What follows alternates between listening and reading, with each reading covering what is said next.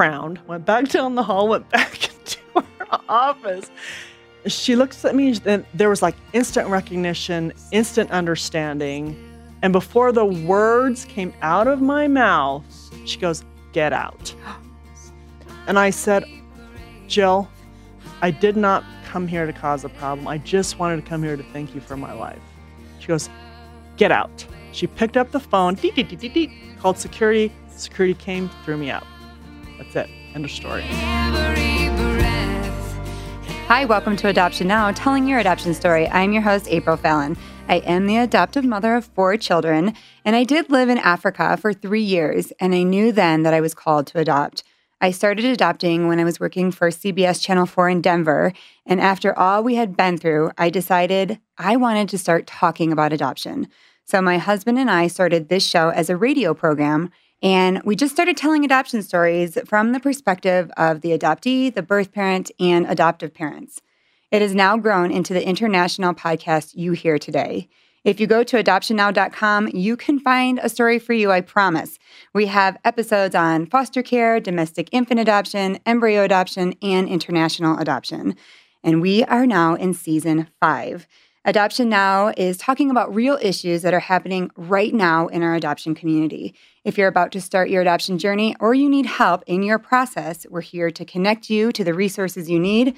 We have agencies, therapists, and lawyers that can help you. Just go to adoptionnow.com. Okay, today we have an amazing guest. My friend Erica Shields is the former Mrs. Colorado 2016 and she's now the ambassador for children welfare from the prevention of child abuse and neglect. And she works to stop human trafficking, and she's an adoption advocate. Erica, welcome to the show. Thank you, April. It's so fun to be here. You're a star. I can't No, believe this. No, no. You are, and you were really an amazing Mrs. Colorado. You involved everybody. You have a lot of service background, but you get everybody excited about volunteering. And I do everything you tell me. You I do. I, appreciate wear what you tell me to wear. I, I show up. You're such a good little disciple. I am. I'm learning how to volunteer. but you really do care about children and you care Yes. about really important issues like human trafficking and being an adoption advocate. And what I love about you, and I knew you and kind of stalked you before we were actually friends, but somebody said to me, Hey, that's Erica Shields. She was the former Mrs. Colorado, but she's adopted. And I'm like thinking, this was a couple of years ago, I guess a year and a half ago. And I said to myself, I wonder if she would ever come on my show and tell her story. And here you are. have asked me. I would. I did, and here you are. Here I am. I had to get to know you first. That's right. To see if I pass. yes. So today, this is going to be the first time that I've done an interview and I haven't done a pre interview. So I know you're adopted and that's about it. So this is, I don't know where we're going to go with this. But I'm excited too because you actually went on your journey to find your birth Family right. 21 years ago. Right. Can you believe that God like brought this all back around? No. No. Well, I was never. T- I would never told my story before until just a few years ago. And this I've is the really first told- time. Yeah. I've never really told the complete story. Not that it's. I mean, I know you keep saying it's not exciting, and it's awesome because you're an know if- adoptee. So people want to hear. And you're so successful. You're a beautiful woman. You're a wonderful mother. I mean, we all want our children to grow up and be like you. Like, I Oh. want all my kids to be, you know, happy. I want them to go on the journey and find out who they are. But overall, you're always like shining this joy and happiness. And so we want to know what's your secret and what did your parents do that was awesome or what could they have done that was better? Or How did you become Erica Shields? But let's start at the very beginning. So tell me your story. So my story begins uh, one day I was washing the dishes in my kitchen. I was maybe seven or eight. No, no, we have to go. We have to go Where were you that? born? Oh yeah. When were you oh, adopted? Oh, gosh. Okay. So I don't. I didn't find this out until later. So I'll tell you what I know now. Okay. I was born in Wahiawa, Hawaii in 1967. Should even tell you how old I am. I was given up for adoption immediately. Okay. And then I was adopted by a Navy man and a Japanese woman. And then I was given back. what? I know. I found this out later. Wait, how? How old were you when you were given back? 18 months. And you don't remember it at all. I don't. And then I lived in foster homes from 18 months to three and a half years. And that's when I was adopted by my parents. in San Diego, California. What? Mm-hmm. I like can't wrap my head around that. I and you don't remember any of it. No, I don't. I do remember sleeping in cribs with dogs and puppies and kitties, and I remember sleeping with animals. Did you think about those things when you were younger? Like, oh, it happened with your family? Mm-mm. You just didn't put it together. Mm-mm. You were young. No, no, no clue. It wasn't until many, many years later to Okay. put this all together. Okay, so you're washing dishes. So I'm about seven or eight washing dishes. I had chores after school, lots of them. And I remember just out of the blue, I looked at my mom, and my mom was shorter than me. And I'm already seven or eight, and I'm already taller than her. So I just said, So, mom, where do babies come from? So, how come I look different than you? And then she literally says to me in her Japanese accent, she tells me, I got you in a garbage can under a bridge. And there was no joking, there was no ha ha ha.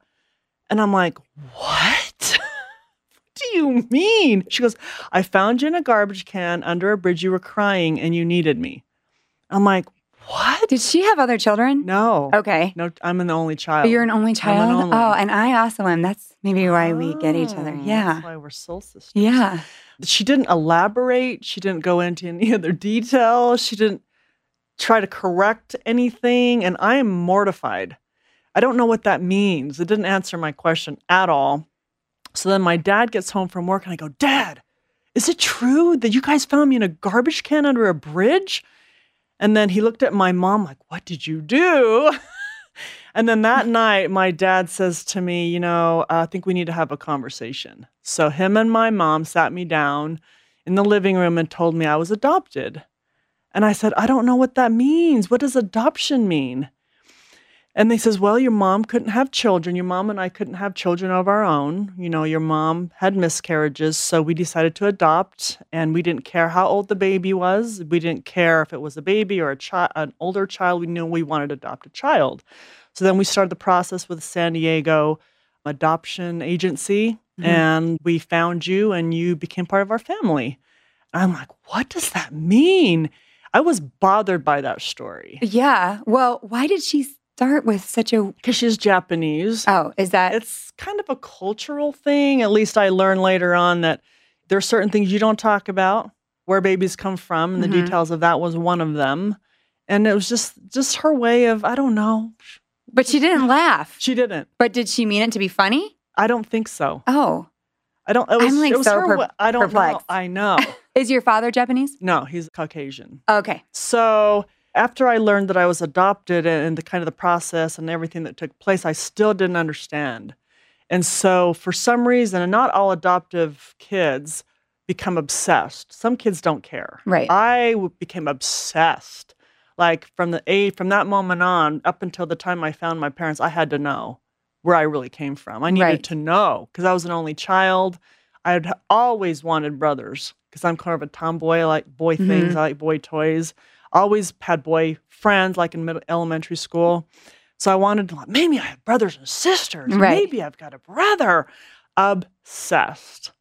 Okay. if I Absolutely asked your parents what kind of a kid you were, like, were you Mhm. good? Were you rebellious? What would they say? I was a very, very good kid. Really? Perfect. Yeah. And you didn't get any information Uh-uh. to why uh-uh. this other couple would have said, My parents didn't tell me that, and I found that out on my own. oh. Years later, I So they had no, they told you no information from the time before. No, they told me they got me from an adoption agency. I was I was in a, a two way mirror, and I was playing with toys in a corner. There was other kids in the room. They were observing different children, and I was playing with toys, block you know, stacking blocks. And my dad looks at my mom and he says to her, "She needs me, and I need her. Let's let's take." So he took so he took me home that day.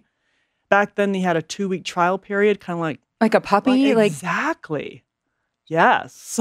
they watched you play with toys and Yeah. and I guess I played well or something. You so they they took me home, and they said it was interesting from the moment I walked in their door in Chula Vista, California. I started calling them mom and dad like immediately, and then I started. You know, I'd never slept in my own bed before. I'd never had a bath before. Apparently, I was afraid of the water. I was just weird. So they thought that I was definitely in need of parents. So they adopted me, no questions asked. And so then when they went to do the paperwork, they had were told you need to know something about this little girl. She's got all these different health problems. You know, do you, are you going to be able to take care of those? And they took care of them. What were your health problems? Oh, I had heart disease. I had parasites from living with animals. yeah. Oh my gosh, you're t- you're saying like really sad things in like a really happy way. I'm like I'm- perplexed and confused Well, because and I almost feel like I'm telling a story of a different person. Right. I'm telling a story of a, a little girl, and it's hard for me to really grasp that this is me. Because I remember, it really is hard for me to believe like Right. wait, this person went That's through because I just assumed when I met you that you were adopted right at birth. But you really went through a lot before you even got to your parents. And then your mom tells you the story and you're seven and you're obsessed. So when did you actually pursue finding the, exactly that moment. So in my church, I'm LDS Mormons, Mhm. and so genealogy and ancestry is very important to us. So I started tapping into what, and I didn't know anything. I didn't know what I was doing at the time, but I was started tapping into genealogy work, asking people in my church, "Can you help me find my parents?" They they couldn't help me. Had no information, no names, no dates, no nothing. So Did the- you know that the people that had you were in the LDS church as well? Mm-mm, nobody. Okay. and I was the only one. My parents weren't even Mormon. They still aren't. What? Yeah. Is- So What do you mean? So when we moved from San Diego to Midvale, Utah, my grandfather was in the church and pretty active, and um, he took me to church with him all the time. So Okay. then I would go to church with him. So you were Mormon, but your parents were not Mormon. That's right. Okay, so you did Well, not come through My that My dad adoption. was, but he not never really active. Okay, So yeah, so you're a seven-year-old Mormon, yeah. and you're gonna find out I your am. story. And here's the crazy thing. All of this is crazy. well, this is even more crazy. Here I am, seven or eight, and after school one day, you know, my would my mom would always have Oreos and milk with me, so I decided to watch the Phil Donahue show. Have you ever heard of? it? yes, yes.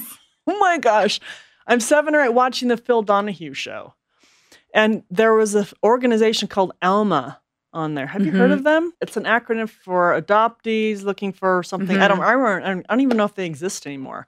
And it was just a bunch of families on the show talking about how they found their adoptive family. I'm like, so I called them immediately. The what eight hundred number. I asked them to send me as much information as like I still have it. I brought the thing in my car, but I have all of the stuff from Alma that they sent me, and I became obsessed. I contacted them. They were no help in the end, actually. It wasn't until maybe 18, 20 years later that I got all the information that I needed. At seven years old, you call them like my seven-year-old kids can't tie their shoes. Like I you're did. making these. Was Seven or your mom like, okay, that's enough, Erica? No, I did everything in secret oh, you did. because when I told them that I wanted to find out who my real parents were, is what I said. Don't ever say that. Don't ever say my real parents if you're an adoptee to your adoptive parents because that is crushing. Mm. So as soon as I said that, they were crushed. They're like, "Why do you want to find your parents? Aren't we are your parents?" Mhm. Oh, and they were heartbroken. So then I realized I was going to be alone on this journey. So I did everything in secret. They knew nothing. Tell me how you found the information. Oh my gosh. So, long story short, I went into the public health field, graduated from the University of Utah, got my BS, went to San Diego State, got my master's, and then I ended up working at the state health department in Utah. So, I had this bright idea one day. Like I was looking, I was had to type a letter to some agency for whatever reason. I looked at the letterhead and it said, you know, Department of Health, and I'm like, I am going to use this letterhead and pose as a public health professional needing to find my information. So, long story short, I wrote a letter to the Department of California, Department of Health Statistics Yeah. Agency. And I says, I am looking to get this information. I need to find my records because of health purposes, which I kind of I had health problems, right? I wanted to know if Mhm. I was going to carry that onto my children.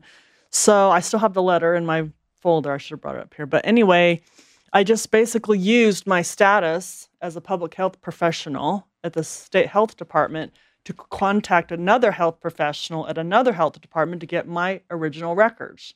Do you feel bad saying that? No, I oh, don't. okay. Because I, I wasn't really lying. I really was Working there. Yeah, right. I really was working there. I Right. mean, I wasn't forging anything. Right. Anyway, so they sent me my documents, my original adoption papers, but they were not, they were whited out. All of the identifying information was gone. So I found out, though, that my name was Victoria Lee Webster, was my birth name. And I'm like, oh. So your parents named you Erica. they named me Erica Victoria. Oh. And so when I gave when they gave me my birth certificate, it said Victoria Sharp as as my birth certificate. Right. But then when I found out my name was Victoria Lee Webster, because I saw some of the Mhm. whiteout was not completely white, I'm like, my name is Victoria Lee Webster. I'm like, what's Webster? That's when I had found out I was adopted before. And I go, so mm. then I shared this information with them. They were upset still that I was still searching after all these years With your parents. yeah, I, I Okay. told them, and they and they, go- and they didn't they didn't say anything at the time. They go, "That's just wrong. That's false," you know. Anyway, so I got this information, but somehow in the information they told me that I needed to contact the Hawaii Department of Health. So it's kind of a really long story. This is years and years of work. But anyway, We want to hear it. We're just like so interested. So anyway, after a while, I contacted the University of not the University, the Hawaii Department of Health, and it was just bizarre because they had sent me information that when you at a certain, I think it was 1990, must have been 1991, 92, 93, somewhere in there, Hawaii had just changed their law that if you could get one biological family member to sign off and agree, they would open and unlock my original information and send everything to me. I'm like, I can get all of this information about my life, but I have to find one biological family. How in the world am I going to do that? I still had no leads, Mhm. none. But they, and this woman on the phone says, Well, I just want you to know we do have a private investigator that guarantees her work. And I'm like, Oh, what's her name? So they sent me her name and she was pricey, but my husband agreed to pay it, and we hired her. She guaranteed that she would find one biological family member within six months. So then, on April twentieth, I, what twenty-one years ago today, I got that call. It was six months to the day. I got a call that my biological family had been found, members, all of them. Yeah. And how did you respond? So at the time, I had a lot of Polynesian friends.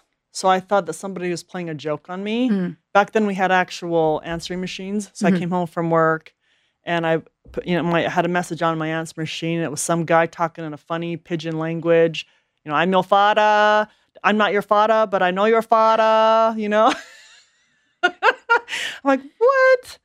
So I just thought I would call back, and he goes, "My name is Roy Machado. That's my father's name, biological father's name." And I because I I'm not the wrong one. I'm your uncle actually, but I know your real father, and I can get this information to him, and I'll have him sign for you. So then I get this. After that, it was just phone call after phone call. People were calling me out of the woodwork. Family members. I'm your aunt. I'm your auntie. I'm your this. I'm your mm. that. And I didn't care about all of my aunts and uncles, to be honest with you. I just wanted to know, do I have sisters and brothers? That's all I wanted to know. Well, in the in the end, I found out I had five brothers and three, at least three sisters, if not more siblings. So that's another. Wow. another Yes. journey. Okay. Yeah. So when did you did you call them? I did. I called my uncle back, and as it turns out, he's Mormon and he works in one of the temples over in Hawaii. And he was touched by my story because when I had to hire the private investigator, I had to write a letter telling the biological family member why I wanted to know my information. So he received my letter. And he, he said, I could tell by your, are you Mormon by any chance? Mhm. And I said, Yes, I am. And anyway, he's long story short, he says, You know, your letter touched me and I want to help you. So he helped me get in touch with my father, who I called on the phone. It was weird. Tell me about that. Well, I just called him and he said he didn't even know he had a daughter.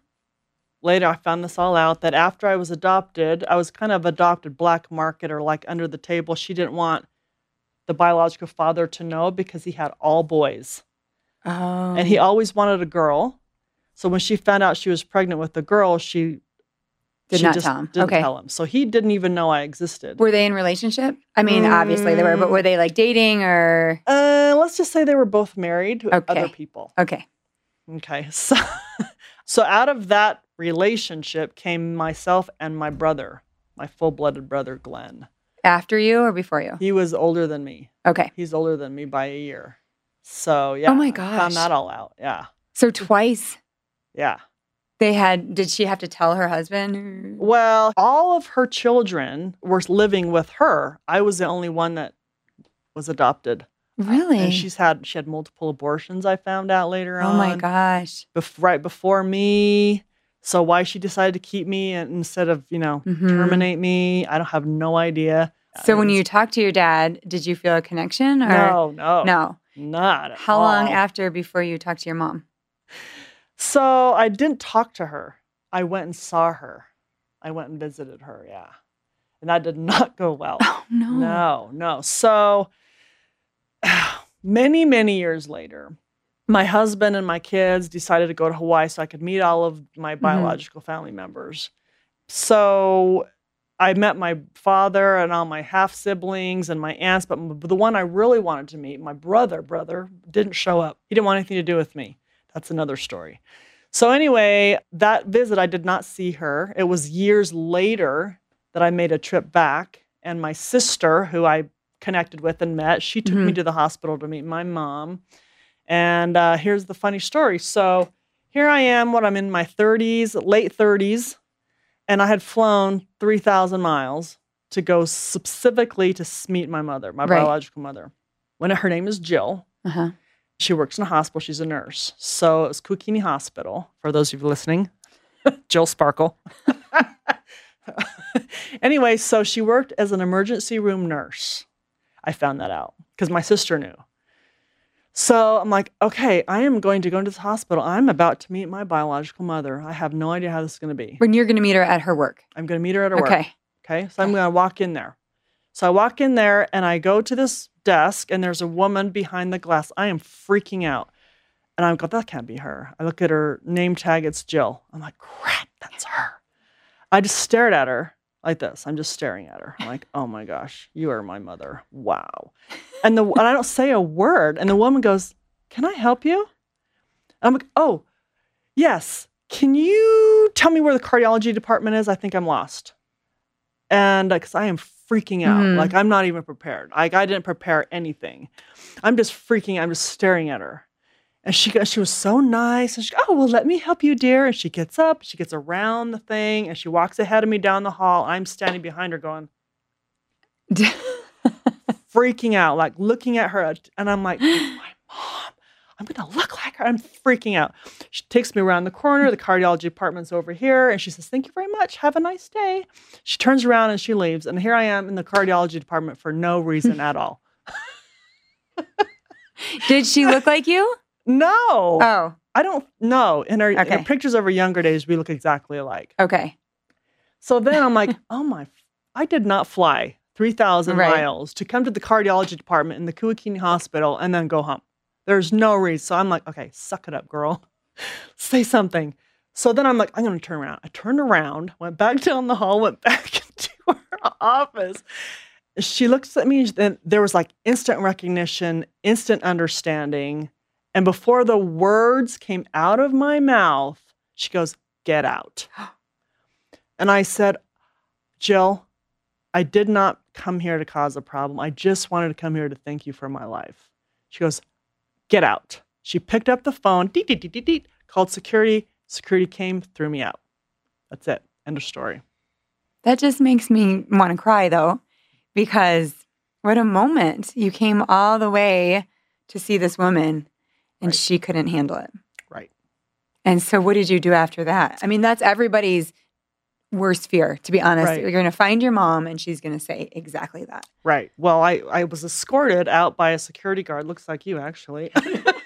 Like you. She had flashbacks. I'm having She's a. John, our camera guy. anyway, so we walk out, and my sister's in the car. She goes, "How did it go?" I'm like, "It didn't go well." And he goes, "Told you," because she had lived with her abuse her whole life. Like we're Mhm. talking severe abuse, like left in the closet, not being fed, cigarette burns. We're talking abuse. So she goes, "Told you." And I'm like, "Wow, that was really disappointing." So I was disappointed, but I Mhm. didn't cry. I just remember feeling just well, even more grateful for my life. I Mm. guess it's hard to put Mhm. into words, really. But then I called her back like the next day and she just denied she didn't want anything to do with me. It was just she's kind of not altogether there in, in the head, I don't think, because later on in life, all of her children I found out had been taken away from Child Protective Services because of her severe abuse. She'd worked at a prostitute at night, and so while she, my brother told me that, or my sister told me that when she did her tricks at night, she would pin my brother and sisters to the bed with their little diaper pins. You know, when they used to wear pins mm-hmm. in their diaper, mm-hmm. pin them to the bed so they couldn't get out of bed so she could be gone all night. Weird stuff. So I'm like, man, I escaped mm-hmm. this horrific life. And all of my brothers and sisters lived pretty rough lives under her reign, mm-hmm. I guess. But anyway, so I'm just like, so I n- never contacted her again. What about your sister? Did you look like any of your siblings and brothers? And no, I don't look like any of them. Mm-hmm. And when I met them for the first time, they didn't like me because I talk funny you know, they all talk like, hey, brother, oh, yeah. sister, you know, no enough time, you know, all that kind of I don't mm-hmm. talk like that. Right. And I was raised in the mainland mm-hmm. by Caucasian parents.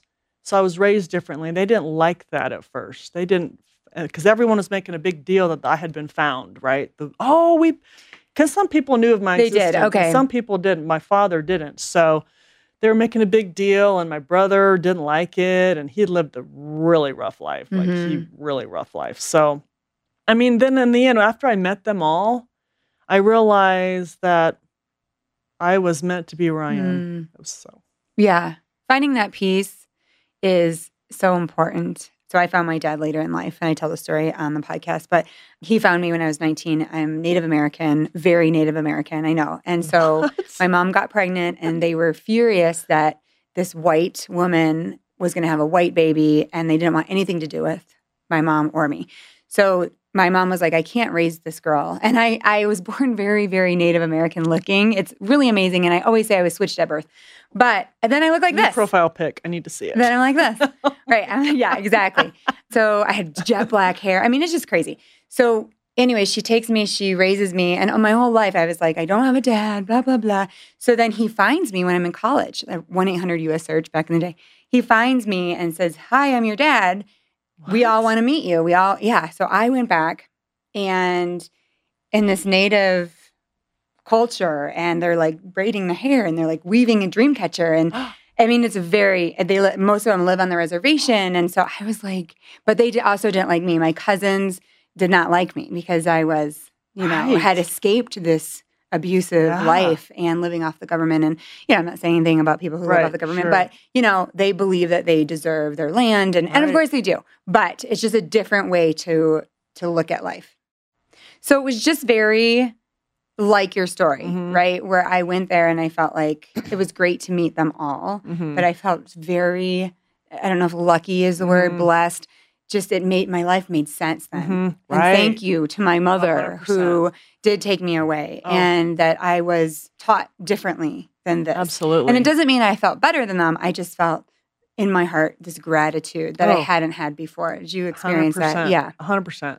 So once I found them all, my search and my my obsession ended. It was over, and I could go on with my life. But it was just like like this overwhelming, like you say, overwhelming gratitude and almost a realization that there's a purpose, a distinct mm-hmm. purpose to my life. Yes. And that's kind of when everything changed in my life, and I knew that I wanted to live a purposeful life, making that's a difference. Amazing. I have a lot of questions though. Did you find out your birth story and what happened with the first couple? So I did actually. Ooh. So uh, I got all the information. You said your story was not interesting. I don't, you this know, is riveting. this is a lot of information.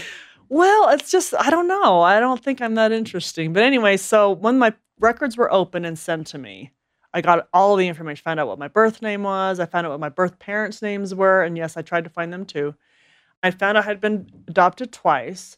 And the reason why I had been given up the first time is that my after I was immediately adopted at birth, my father at the time had been called out to sea. He was in the Navy, so he was gone out to sea for back then. It was a long time, so over nine months. Adoptive parents. First adoptive. Par- okay. First adoptive parents.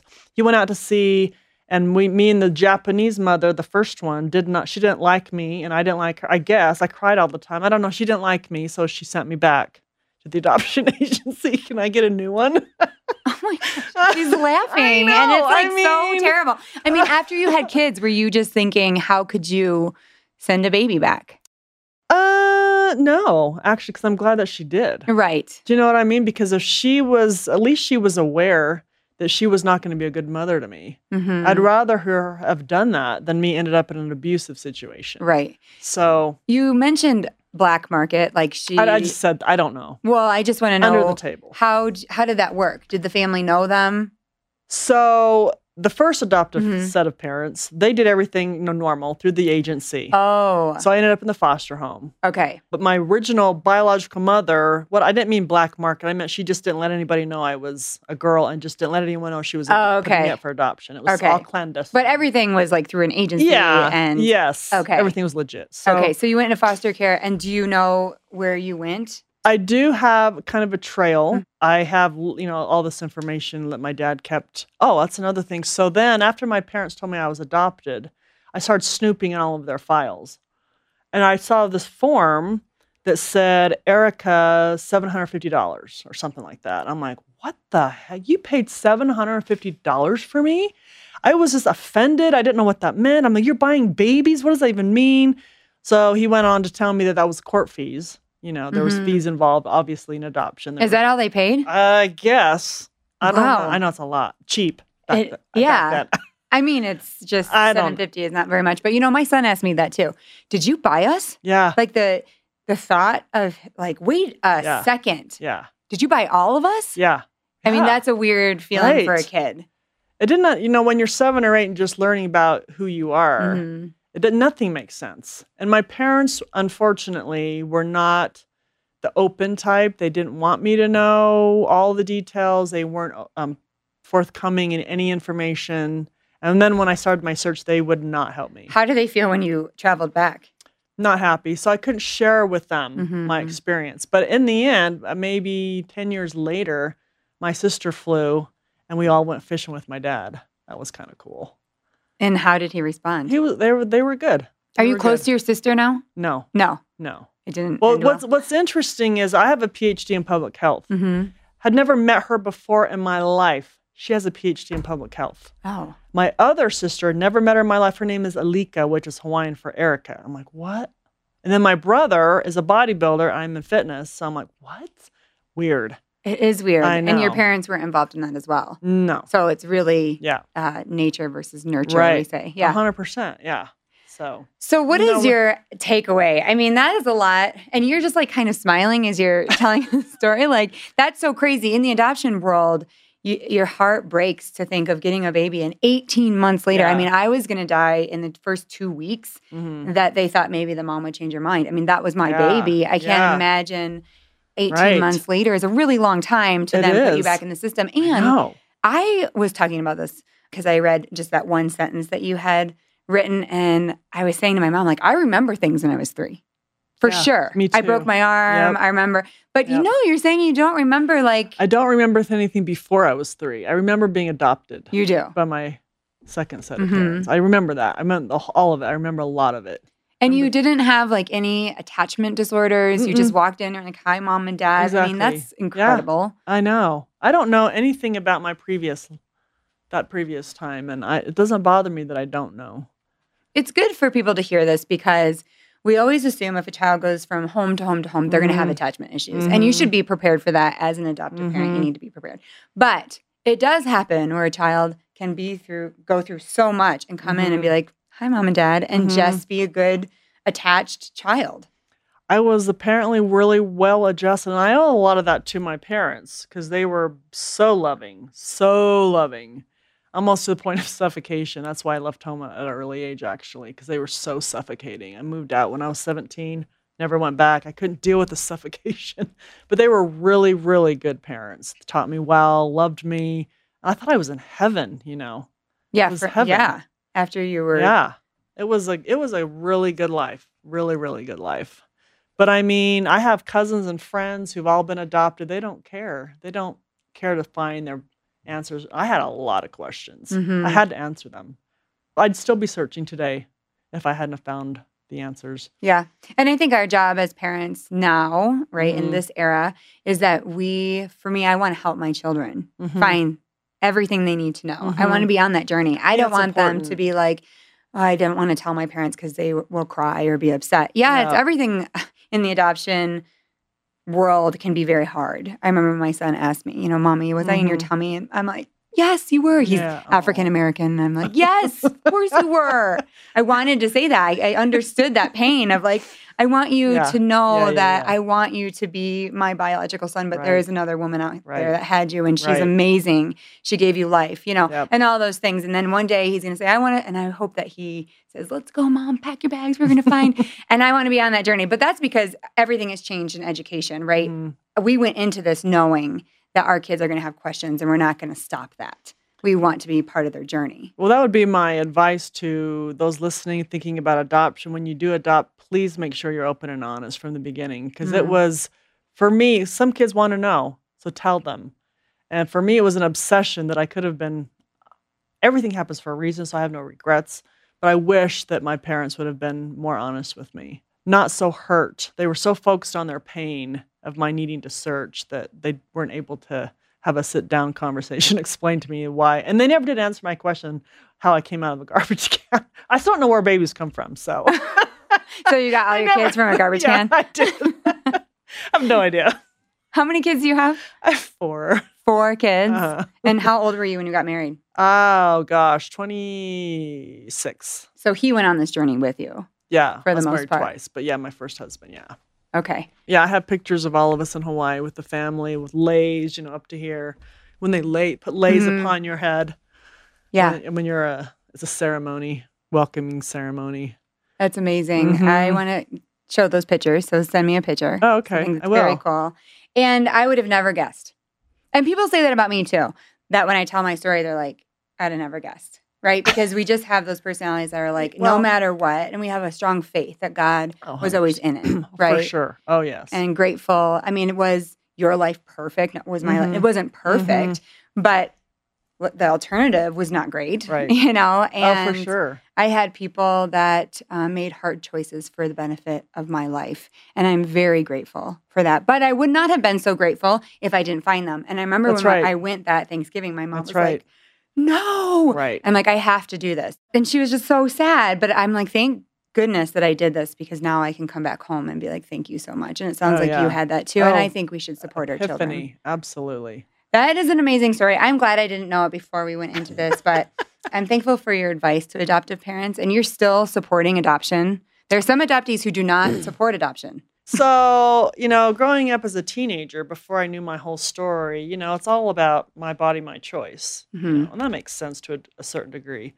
But then after a while, you know, my faith combined with my story and finding out that my mom had had all these abortions. You know, she had birth, she gave birth, she aborted, she gave birth, she aborted, and then right before me, apparently she'd had a, a few abortions ahead of ahead of me. And it's like, why me? Mm-hmm. You know, it's like there's so many stories out there of kids who could have been, Right. but it's like I'm so grateful for life, and there's such a purpose to each and every soul, every little being, and we're just we're not a clump of cells. We are designed. We have DNA from Mhm. divine. So Yeah. yeah, absolutely. So when I found out all the answers to my questions, it's like, oh my gosh, God has a distinct purpose for my life. And and since finding out, there's been so many miracles and amazing stories that have happened after the fact that it's like, oh my gosh, I've been blessed for sure. So now you're pro life.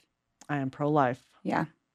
Yeah. uh, We get that question a lot. And I don't like to address the fearful woman that's making the hard choice she has to. Those are hard for sure. and the panic and, and also the cultural environment pushing women to do that. hmm And it happens in all countries. No, for sure. And there are these broken women that we need to love and Mhm. understand. And I Mhm. believe that. But I am pro adoption. I do believe that with 2 million families that cannot conceive waiting on Right. lists, that Right. this mother could change right, someone's life. And she could Oh, be the yes. hero in the story. right. And if she chose life, and it's not easy, Mm-mm. none of it's easy. Mm-mm. But if she chose life and gave another family a life and a child a life, Mhm. I mean, look how much you can change the world. You are changing the world. You are volunteering. You are an advocate. You're an ambassador. I mean, you are always doing good in the world. And anybody that follows you on Facebook is like, we all love Erica. We want to be Erica because you're always giving of yourself and you represent yourself so well. And you represent the adoption community very well and adoptees. And so I think you're very Well, I want to do more for adoption because it's so important. I mean, it's such a great choice. Obviously, I mean, for Mhm. you, for me. Thank you so much, Erica. Thank you. Don't forget to like Adoption Now on Facebook, follow us on Instagram, subscribe to our YouTube channel, and remember all of our podcasts are available at our website, adoptionnow.com. Thank you for tuning in to Adoption Now. I'm your host, April Fallon. See you next week.